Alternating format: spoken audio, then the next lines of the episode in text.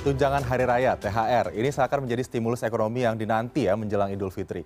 Undang-undang mewajibkan pengusaha membayarkan THR kepada karyawan paling lambat tujuh hari sebelum Hari Raya. Di masa pemulihan ekonomi ini pun pemerintah meminta pengusaha atau perusahaan untuk memenuhi kewajiban membayarkan THR kepada pekerja secara penuh dan juga tepat waktu setelah sempat terhambat selama dua tahun ke belakang akibat pandemi COVID-19 ya. Kami bahas pagi ini untuk Anda, bagaimana sih sebetulnya hitung-hitungan THR keagamaan. Oke ya, jadi sudah keluar surat edaran dari Kementerian Tenaga Kerja, Menteri Tenaga Kerja Ida Fauzia kepada gubernur seluruh Indonesia untuk memastikan bahwa pengusaha ini membayarkan THR kepada karyawannya di tahun 2022 ini secara penuh dan tidak dicicil ya. Berbeda dengan tahun 2020 2021 kita ketahui bahwa tahun 2020 2021 cukup berat ya perekonomian. Banyak pengusaha yang kemudian harus uh, putar otak kemudian banyak juga yang kemudian tidak membayarkan THR ya. Tapi tahun 2022 ini sudah ada surat edaran bahwa THR harus dikeluarkan penuh dan juga tidak dicicil. Jika kemudian pengusaha membayarkan THR terlambat, harus ada uh, konsekuensi yang harus dilakukan juga seperti pelaporan keuangan dua tahun terakhir begitu ya bahwa memang tidak mampu untuk membayarkan THR. Kemudian juga sudah ada Menteri Keuangan yang uh, mengeluarkan pernyataan bahwa untuk PNS, kalau PNS juga kemarin dua tahun belakangan sempat agak tersendat ya THR-nya hanya PNS eselon 3 ke bawah yang mendapatkan THR. Tapi tahun 2022 ini PNS atau ASN ya ini sudah bisa mendapatkan THR full, kemudian ditambah juga dengan gaji ke-13. Nah, dan juga plus 50% tukin tunjangan kinerja. Jadi ini kabar gembira ya menanti lebaran tahun 2022 ini. Kita lihat selanjutnya. Oke, ini dia bagaimana sih THR keagamaan itu yang diberikan oleh para pengusaha ya kepada pekerja. Jadi pengusaha ini tidak terkecuali ya pengusaha pengusaha ini bisa per orang, kemudian juga perusahaan dan juga yayasan begitu. Begitupun pekerjaannya. Pekerja maksud saya, pekerjaannya ini juga tidak terkecuali baik itu pekerja kontrak, PKWT ataupun honorer. Nah, ini semuanya berhak untuk mendapatkan tunjangan hari raya alias THR. Ini wajib diberikan. Tadi batas waktu, uh, batas waktu maksimalnya adalah maksimal tujuh hari sebelum Idul Fitri. Nah, bagaimana sih THR ini diberikan? Sebetulnya THR ini diberikan sesuai dengan hari raya agama pekerja. Jadi sesuai dengan agamanya ya, Islam, Kristen, Katolik, Hindu, Buddha begitu ataupun uh, Konghucu begitu. Tapi memang ada beberapa perusahaan juga yang menentukan THR ini diberikan uh, let's say di hari raya Idul Fitri saja mengikuti agama mayoritas yang ada di perusahaannya. Ada juga yang seperti itu, tapi bagaimana THR itu dikembalikan lagi kepada perusahaan dan juga pekerja di perjanjian kerja yang diberikan di awal-awal bekerja ya. Nah, kemudian paling lambat yaitu tujuh hari sebelum hari raya keagamaan itu sendiri, baik itu Idul Fitri, kemudian Natal, uh, ataupun Tahun Baru Imlek, dan juga hari raya keagamaan lainnya. Kita lihat selanjutnya, bagaimana sih ketentuan uh, pemberian THR ini kepada para pekerja ya.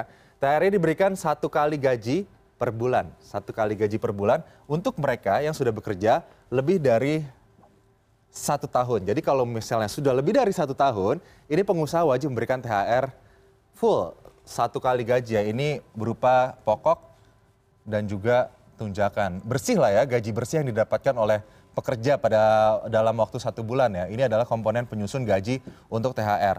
Nah, bagaimana kemudian bagi para pekerja yang masa kerjanya ini masih kurang dari satu tahun? Nah, ketentuannya yaitu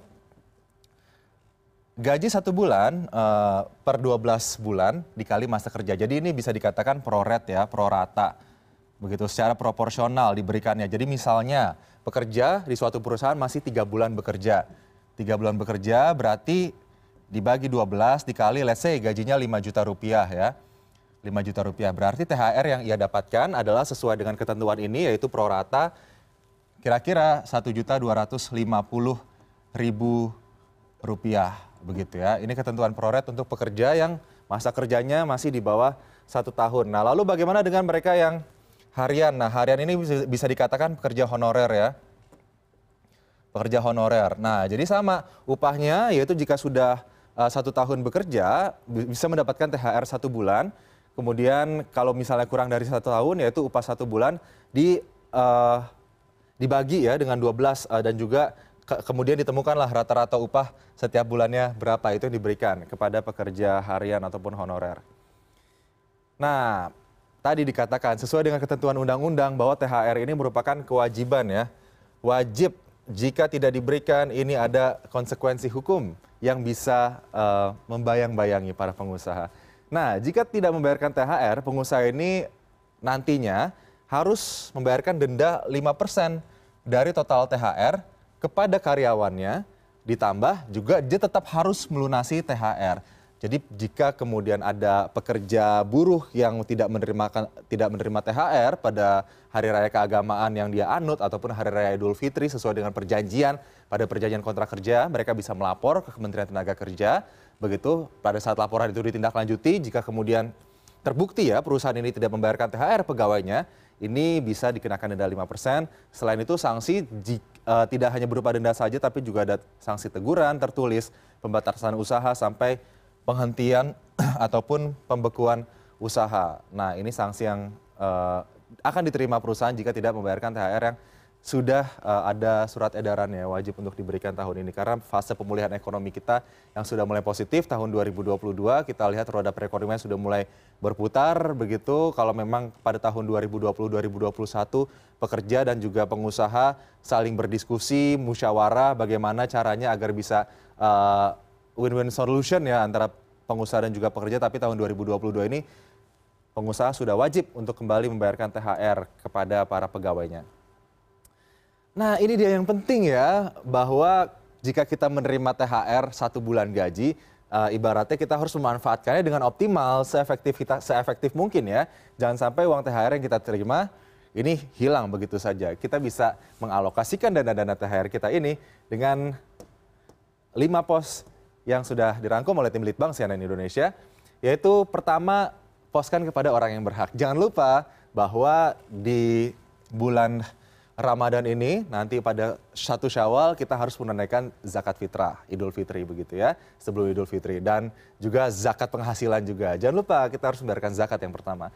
Yang kedua juga untuk lunasi hutang. Nah, ini hutang-hutang yang sifatnya seperti utang konsumtif ya misalnya kartu kredit itu bisa digunakan untuk uh, pembayaran dari alokasi dana THR. Bisa diutamakan terlebih dahulu sebelum kemudian kebutuhan lebaran, kemudian juga dana cadangan. Ini kan kita ketahui ya, kita harus memiliki yang namanya dana darurat. Dana darurat itu paling tidak tiga kali kebutuhan kita atau tiga bulan ya, tiga bulan dikali berapa total kebutuhan kita dalam satu bulan. Nah, ini dana THR ini jika kemudian kita sisihkan, bisa juga kita masukkan kepada dana cadangan ataupun dana darurat kita agar nanti di masa-masa tertentu jika kita membutuhkan uang dalam jumlah tertentu kita tidak perlu mencari pinjaman ke mana-mana, tapi kita sudah punya dana cadangan ataupun dana darurat.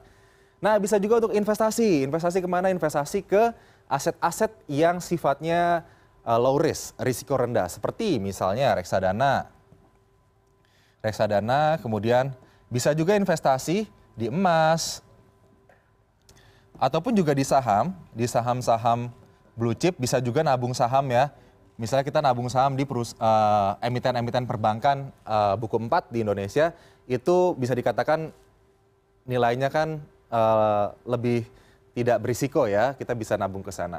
Nah selain itu juga kita kembali lagi ya ada prinsip utama pada saat kita melakukan financial check pada saat menerima gaji bulanan kemudian juga pada saat kita menerima THR ini jangan lupa ini yang paling penting yaitu 50 persen, 20 persen, 30% maksud saya, dan juga 20%. 50% untuk kebutuhan, kemudian 30% untuk keinginan atau wants ya.